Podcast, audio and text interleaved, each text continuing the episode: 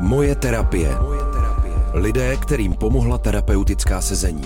Terapeuti, kteří byli u toho. Poslechněte si příběhy o tom, co může psychoterapie změnit. Moje terapie.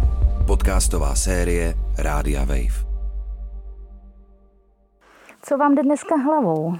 No, mě vlastně jde hlavou, že vlastně máme tu koronakrizi a že ten svět vypadá jako čím dál zase takový nebezpečnější místo k životu. A to samozřejmě nějak zvyšuje moji úzkost. V prvé řadě pomohla klientce vnímat emoce, což děláme pomocí takové jako imaginární postavy, která by říkala, eh, kdyby tady byl svědek, tak by řekl, já vidím jakou úzkost a možná i jako strach pociťuješ, když myslíš na současnou situaci s koronavirem.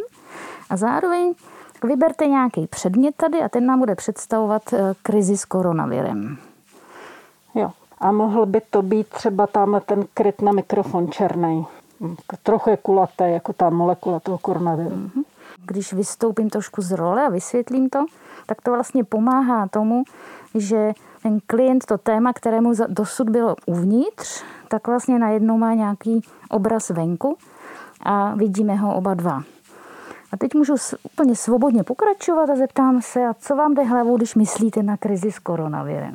No, že zejména teda nemám strach ani tak o sebe, ale mám strach o celou svou rodinu, mám starší rodiče, mám děti malí, takže se vlastně bojím zejména o ty rodiče a o ty děti. O ty děti. Tak pojďme sem dát ještě zástupce za vaše rodiče a za vaše děti. Tak já tady dám takhle, dejme tomu tohle zástupce.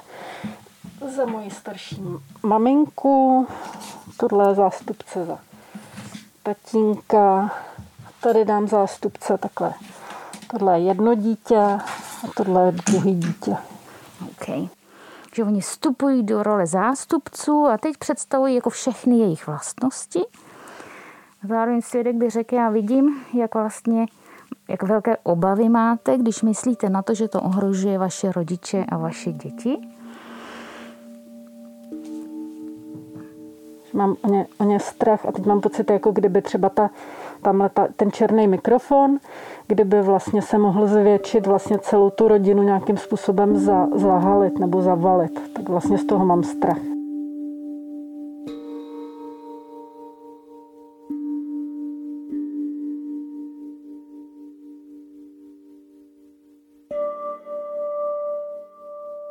Posloucháte další díl podcastu Moje terapie. Hrdinkou tohoto dílu je Klára, která se společně se svou terapeutkou Petrou snaží přeprogramovat své vzpomínky. Nahrávala Apolena Rychlíková. Já jsem se poprvé setkala s Klárou a přišla se svým partnerem. A přišla proto, že se společně starali o jeho děti z prvního manželství, biologickou dceru a adoptovaného syna – a začalo se ukazovat, že to bylo nějakým způsobem velmi náročné.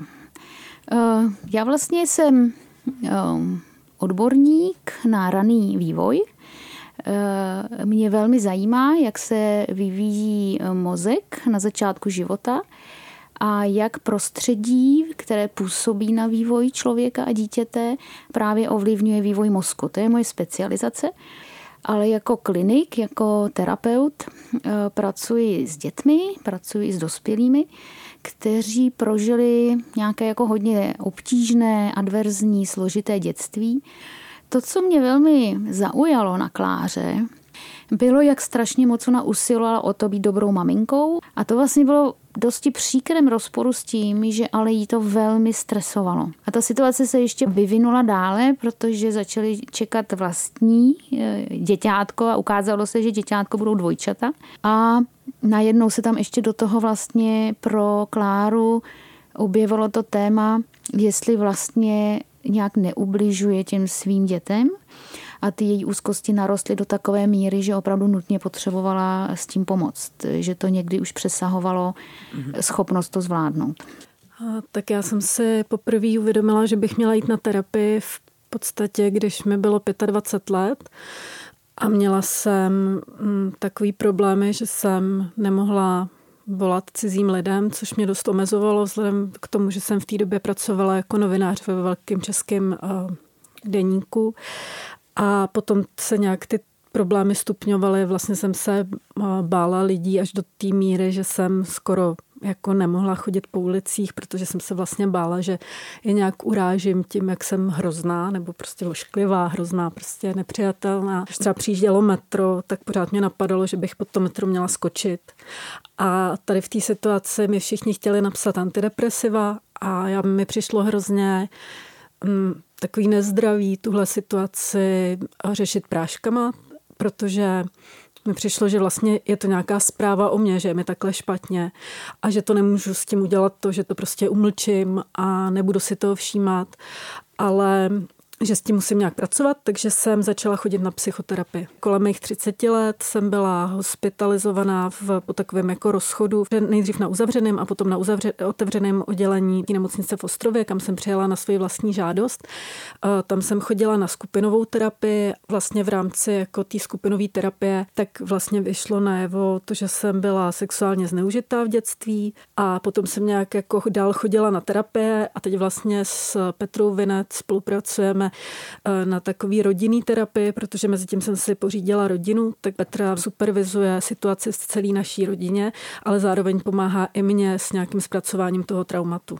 My jsme třeba měli domluveno, my se zaměříme na to, jak pozitivně ovlivňovat chování třeba zejména toho chlapce adoptovaného, a najednou pro Kláru se to stalo, ale já vlastně nemůžu, protože já hodně cítím toto a mě zavaluje toto, tak jsem navrhla vlastně oběma partnerům, že bych považovala za velmi užitečné tyhle dvě práce rozdělit.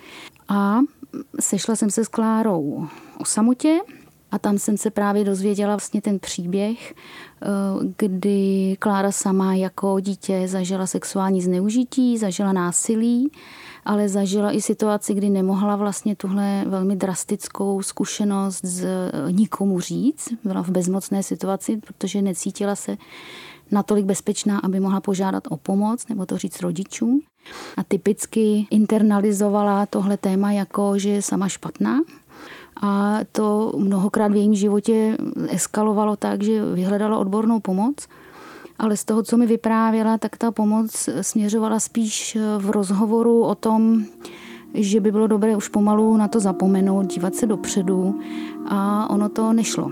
To zneužití se jako vyjevilo v v arteterapii, kde já jsem jako nakreslila vlastně tvář toho člověka, na kterého jsem si vlastně úplně vzpomněla jako do detailů, jak vypadá. A věděla jsem, že jenom jako je tam nějaký tajemství, který já jakoby musím rozlomit, eh, že se, že se to týká jako toho dědečka a, a že tam jakoby jsem šla k tomu místu, kde vlastně jako kdyby se to stalo a najednou se tam začaly jak, jako vynořovat prostě záblesky těch vzpomínek, to znamená, že jsem jako nějak viděla prostě to, co jsem viděla, cítila jsem to, co jsem cítila, což bylo spojené prostě s hrozným strachem o život, protože mě se to stalo trně mezi nějakým třetím a čtvrtým rokem. Tam patrně došlo k tomu, že on mě nějak jako ten dědeček asi nějakým způsobem jako přidusil při nějaký jako sexuální praktice a já jsem se bála, že jako umřu.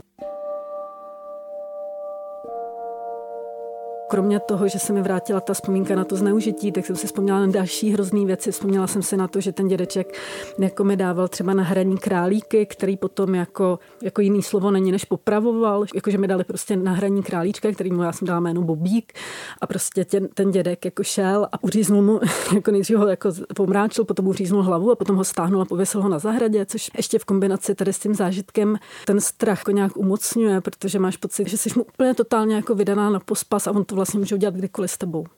A teďka v tenhle okamžik, to je právě ten hezký okamžik, v tradiční terapii a v mnoha tradičních terapiích bychom začali si povídat o tom, jestli ten strach je opravdu adekvátní a co ho zapříčinilo. A teď pozor, v terapii udělám nějaký neobvyklý krok, protože já jako terapeut řeknu, a pojďme uvažovat o něčem, co by mohlo v našem tady prostoru všech možností pomoct nějakým způsobem tu koronavonou krizi omezit, ochránit? No, jako pomohlo by, kdybych vlastně nějak mohla cítit, že to nemám všechno na bedrech já, že se o to nemusím starat jenom já, ale že vlastně to můžu jako delegovat na ty jako lidi, kteří se o to postarají. To znamená jako třeba na uh, nějaký jako lidi, kteří jsou tím povol, pově, polovolaný a pověřený, což jsou hygienici, prostě lékaři a vlastně, že, že já to nemusím všechno celý řešit a vnímat takhle naléhavě. Že se kdyby řekl, já vidím, jak velkou touhu máte aby vlastně někdo s tím pomohl, abyste na to nebyla sama. Tak pojďme dáme do vzduchu takovou možnost. Vy jste jmenovala no. lékaře, hygieniky. Ano. Tak já dávám zatím takovou možnost do vzduchu. Já tady dávám takhle papír, to jsou lékaři hygienici možná. OK. To no. jsou vlastně ty, které existují, jo? Ty jo. jsou stávající. Tak ty dáme se mezi ty zástupce. No, no, no mezi zástupce. Tak já dám okay. mezi, ten, mezi koronakrizi a... No pojď, pojď, počkejte, počkejte, ne, ne. počkejte. No, dobře. My, vy, to musíme udělat si pořádek v tom. Ano, ano. Ale my teďka vytvoříme tu ideální možnost, což by byl ideální hygienik lékař, ano. který by teďka uměl to nějak celý zařídit, ochránit všechny a zastavit to. Dává to smysl? No, jako nebo vakcína. A nebo vakcína. On přišel s vakcínou. Tak bychom mohli mít ideálního lékaře s ideální vakcínou. Ano. No tak, tak z toho se cítím samozřejmě líp. Mm-hmm. Že svědek by řekl, já vidím jakou jistou úlevu a takový uzemnění cítíš, když myslíš na to, že by existoval někdo, kdo by si s tím uměl poradit. No já se necítím vlastně ani jo. tak smutná, já se vlastně cítím naštvaná. Jo. A svědek řekne, o, skvěle, tak já vidím, jak naštvaná seš. Takže to, to je takový dialog náš, kdy vlastně vždycky všechno rezonuje s klientem. Tady je opravdu úžasná věc, že zhruba posledních asi 20, 25 let, my se opravdu umíme trošinku víc podívat do toho, jak funguje mozek a taky, jak se mozek vyvíjí. A to strašně dobře nám osvětlí, proč některé terapie jsou vhodnější pro některé klienty. A aby bylo uh, srozumitelnější, jak taková paměť vypadá, tak paměť je vlastně neuronová síť a každá zkušenost, kterou učiníme, zvláště je-li velmi eh, výrazná afektivně, nebo když se opakuje, tak se vlastně ukládá v mozku tak, že dva neurony se propojí a je to spojení se tím zesílí, anebo dokonce ještě vytvoří nové dendrity, které se propojí. Například Klára v tomhle velmi senzitivním vývojovém období, v době, kdy ještě ne, nemá vyvinutý mozek na to, aby mohla kriticky na věc se podívat, aby ji uměla posoudit, aby ji uměla i správně pojmenovat, tak zažila velmi drastické traumatické události. Byla sexuálně zneužita vlastně jedním z nejbližších lidí. Bylo to za okolností, kdy navenek vlastně ten příbuzný, to vlastně nevlastní dědeček, se jí vlastně nabízel nějak jako lásku, zájem a pozornost, což jí těšilo, ale zároveň jí bral na odlehlá místa, kde docházelo k tomu zneužití. Ve čtyřech, šesti, osmi letech dítě není schopno logicky si uvědomit, co se děje, ale zažívá samozřejmě ten děs a to ovládání tím člověkem i tu, ten rozpor toho jakože hodného dědečka, který jí ubližuje. Nakonec dědeček byl podle slov Kláry ve skutečnosti ale velmi tyranská osobnost. A ještě nemůže přijít domů a říct, maminko, mně se stalo něco, co to je, můžeš něco udělat.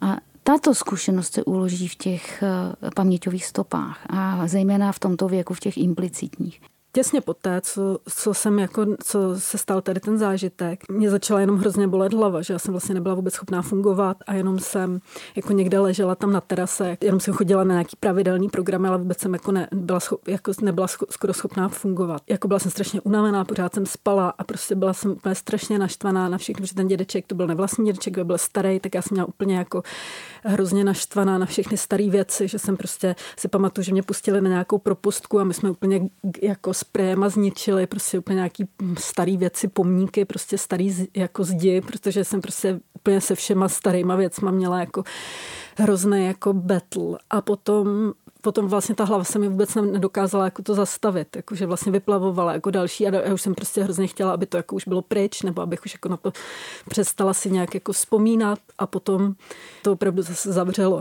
Jako kdyby to bylo něco jak by nereálního, ale vlastně ta bolest, kterou jako prožívá, že já jsem vlastně, nebo že jsi pořád na takovým jako, že prostě si říkáš, jako to se nemohlo stát mě, nebo to se snad nikdy nestalo, nebo já, ale vlastně ta intenzita té bolesti, jako která to jako provázela a i prostě ty fyzický, že fakt mě jako hrozně z toho bolela hlava, mě nějak přesvědčovala o tom, že, jako, že, že jsem si to jako nevymyslela a že celý se to fakt jako asi stalo a že prostě je pro mě, což mi řekla jednou jedna psychoterapeutka, myslím si, že to úplně jako, jako hrozně trefila, že pro mě jako jednodušší si říct, že jsem si to celý pamatovala špatně, než jako připustit, že jako žiješ v tak zlém světě, kde dědečkové berou jako vnučky do lesa a tam je zneužívají. A teď, když se posuneme v časové ose, tak ta neuronová síť vlastně tam zůstává uložená a ten mozek si tyto události pamatuje pomocí těch neuronových sítí.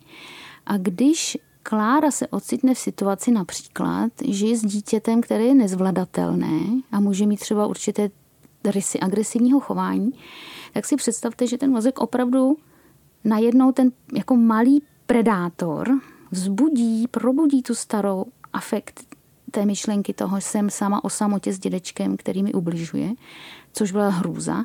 A tato hrůza se přenese vlastně na reakci na to dítě, což ale už není adekvátní, protože toto je malé dítě, které se má vychovávat. To není ten dědeček, který ublížil, ale vlastně ta implicitní afektivní paměť často takhle funguje a ten klient začne prožívat tu hrůzu z těch čtyřech let v situaci, která s tím vlastně vůbec nesouvisí, ale on opravdu afektivní prožívá stejně. A to u úzkostných poruch bývá velmi časté, že právě na základě spouštěče se probudí tyhle ty staré paměťové stopy a ten klient absolutně nedokáže si vysvětlit, čím to, že zažívá takové ataky. Úplně v situaci, která logicky se zdá být eh, často ne, jako nesouvisející s tím původním traumatem. Tvoje traumata se projevují nejvíc z těch stazí ve způsobu, v jakým, jako, což je logický. A když, jako když seš prostě, já nevím, mezi 20 a 30, tak se projevují v těch partnerských stazích. A potom, jako když máš rodinu, tak se projevují v tvojí rodině. Což já jsem hrozně se zase jako snažila, nebo jsem nechtěla, abych jako já svýma psychickýma problémama nějak, nějak jako ovlivnila prostě naše děti a nedej, nedej bože, jako přenesla na ně. To byl důvod, proč já jsem ty děti měla jako relativně pozdě, protože vlastně jsem se nejdřív jako měla, si myslím, i jako vnitřně jsem to jako o sobě tušila, tak jsem jako se chtěla vyrovnat s těma svýma problémama, abych to prostě nepřenesla na ně. A ta vlastně klasická psychoterapie, tak ta si s váma jako povídá, ale já už se o tom nepotřebuji povídat. Já vlastně se s tím musím naučit žít co nejlíp. Jako. Čím víc jako na to myslíš, čím víc o tom mluvíš, tak tím víc je to jakoby aktivní a tím víc vlastně ty zážitky se jako kdyby posilují a více jako vystupují na povrch. A s Petrou děláme takovou metodu, která je mě strašně vyhovuje, protože je strašně pragmatická a je založená jako na výzkumu mozku. Ty se místo toho, že se snažíš ty vzpomínky nějakým způsobem jako analyzovat, což už já už jako nepotřebuji, já už prostě nepotřebuji další jako vlastně výklad toho, proč se to stalo, nevím, po deset, ale prostě potřebuji, aby v těch situacích, kde vlastně tady ta situace nějakým způsobem mě jako naskakuje nebo vlastně mě ovládá, tak vlastně, aby se mi to nedělo. A Petra místo toho, aby to jako rozebírala, tak vlastně se snaží jako kdyby přeprogramovat té vzpomínky.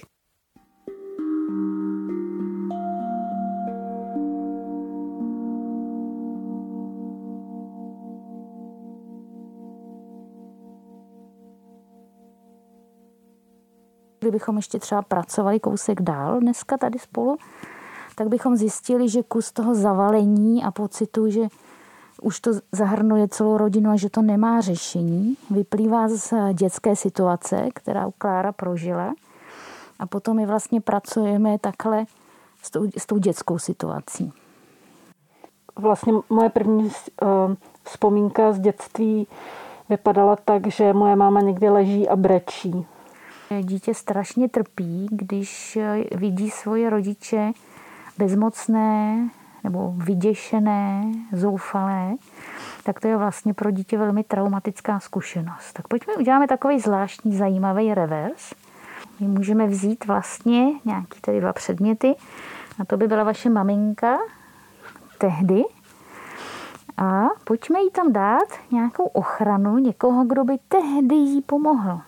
Tak ona by třeba mohla mít nějakou nevím, koho by mohla mít. Mohla by mít třeba nějakou kamarádku, která, mm. nebo kamaráda, který by ji vlastně jako tehdy pomohl a třeba by jí i pomohl jako já nevím, buď to s tou domácností, nebo třeba s hlídáním, že by na mhm. všechno nebyla tak sama. OK, tak pojďme to zkusit. Víte, co mě trošku napadá, Kláro? Ta kamarádka je super, jo. Ale přemýšlím, co bylo v životě vaší maminky, že vlastně e, se dostala do takovéhle pozice, takový jako bezbraný a jako dospělý člověk, jí, si, jí ubližovali ostatní lidé. Nebylo něco v její historii, co vlastně by to No tak jí, jí ubližovali jednak jako její, taky její otec, to znamená ten druhý dědeček, který byl strašně pedantický. Hmm, a ona s ním vyrostla. Magor. Hmm. Dáme který byl zlej. Dáme ho sem. Tady dáme tady dezinfekce, to se úplně skvěle hodí.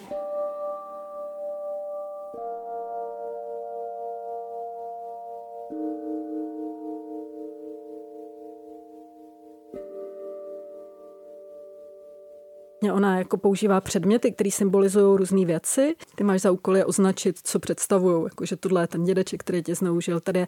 A ona vlastně říká, no a teď jako se představte, kdybyste měla ideálního dědečka. A já jsem zjistila, že můj ideální dědeček vypadá jako náš uh, soused překvapivě, což je takový strašně naopak regulovaný pán, který uh, vždycky nosí jako nějaký, nějakou bílou koš, nebo světlou košili a přesto se třík do Včka, tak ten je naprosto jako opak tady toho dědečka, který byl prostě nějaký jako uh, člověk, který dělal ve slévárnách a byl prostě asi, nevím, ale že tady ten pán jako je strašně jako takový jako vychovaný a prostě z něj úplně jako vidí, že by to nikdy jako, že to je úplně mimo jeho vesmír, jako že by to někdy, že z něj cítíš jako, jako hrozně hodnej.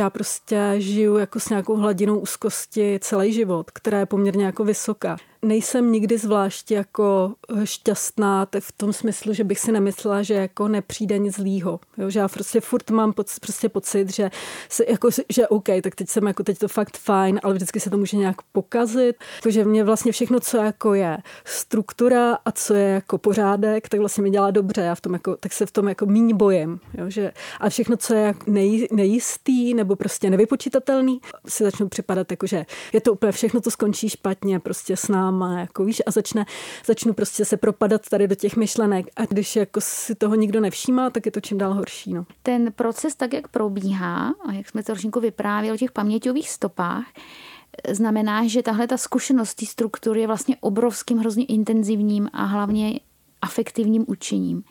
A mozek vlastně hned vedle té staré zkušenosti, protože ta se otevřela. To, ten klient si vzpomněl, Klára si vzpomněla na to zážitek s tím zneužívajícím dědečkem. Ale my jsme úplně hned vedle téhle zkušenosti otevřeli novou a vytvořili nové neuronové spojení a vytvořili novou neuronovou síť. Takovou, jaká měla být. A podle se současné jako neurovědy zabývající se pamětí se to jeví tak, že vlastně tím, že ten mozek vytvoří tu novou zkušenost, tak ona se mírně oslabí, valenčně jakoby, ta starší zkušenost. A tahle zkušenost už tam zůstává pro mozek jako zdroj k použití do budoucna. Protože on vlastně, eh, on se objeví ten spouštěč, ale mozek dělá svoji úplně tradiční práci, běží dozadu do archivu se podívat, co jsme zažili v minulosti a co můžeme použít. A ejhle, vedle složky aha, je to stejný pořád, jako když mě zneužíval děda, tak tam je, jsem silná, bezpečná a někdo se o mě stará a nic se mi nemůže stát. Že pro ten naší mikrostrukturu dneska pojďme udělat takový rychlej krok a uděláme tady takovou možnost pro vaši reálnou maminku. Dáme jí ideální rodiče.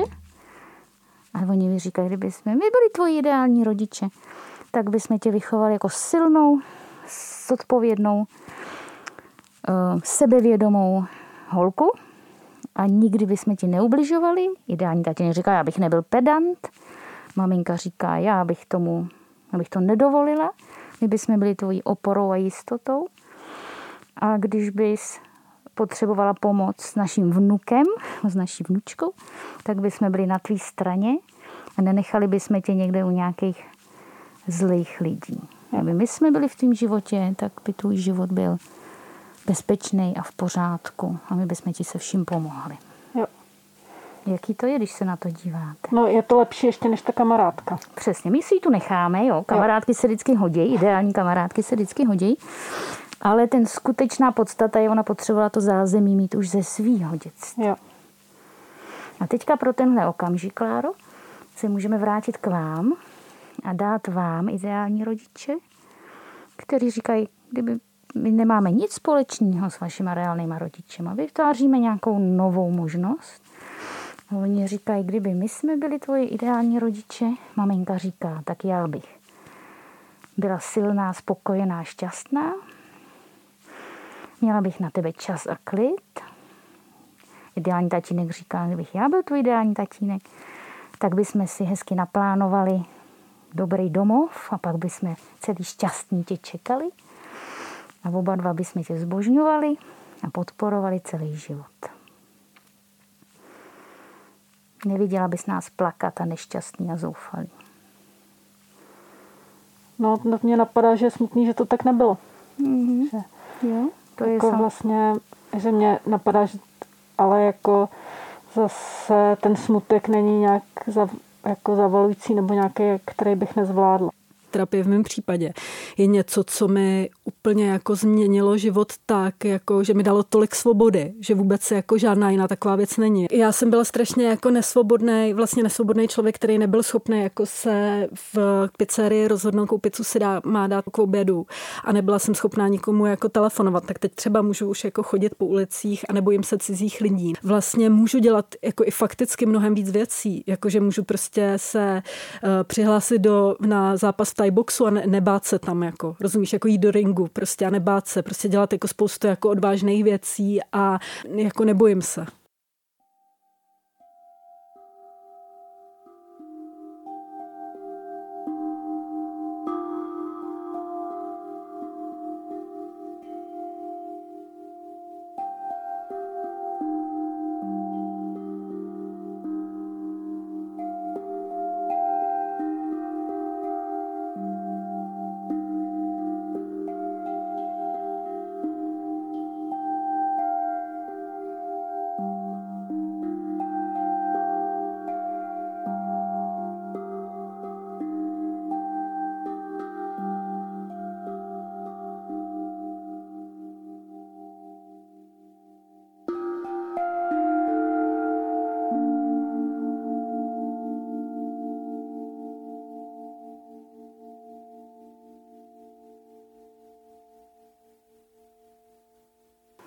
Říkají, kdyby my jsme byli v tvém životě, tak ty by si uvnitř sebe cítila takový hluboký, bezpečný, slunečný klid.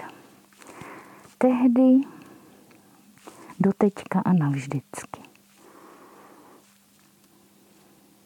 Nic by tě nevyrušilo. Aby si takovou hlubokou slunečnou jistotu sama v sobě.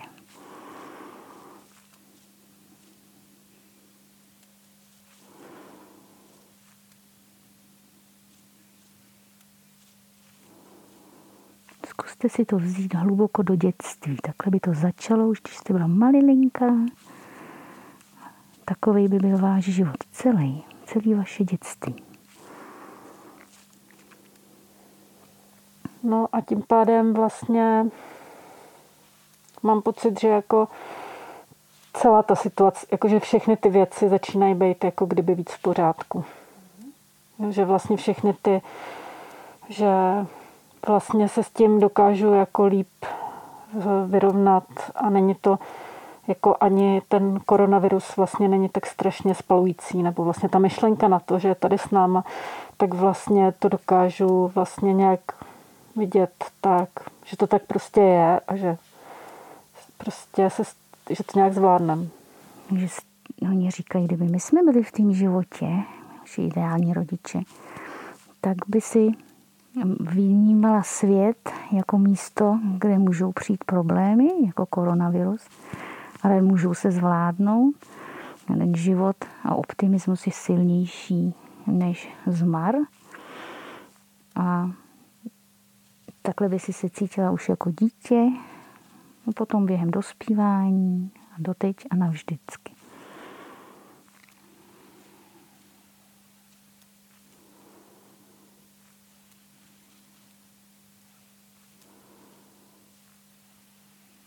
To je asi všechno, co já k tomu mám.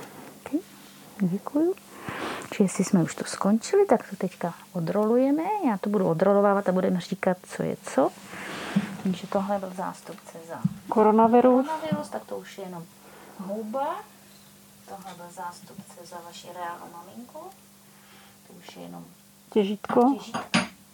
Tohle byl zástupce za vašeho reálného tatínka. To už je jenom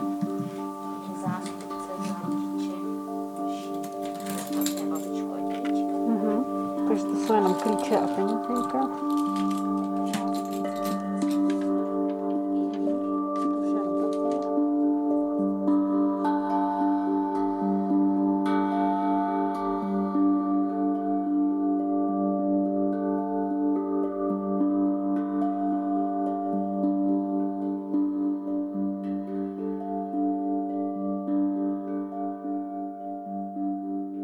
Moje terapie. Moje terapie. Podcastová série Rádia Wave. Poslouchejte na webu wave.cz lomeno moje terapie nebo odebírejte jako podcast.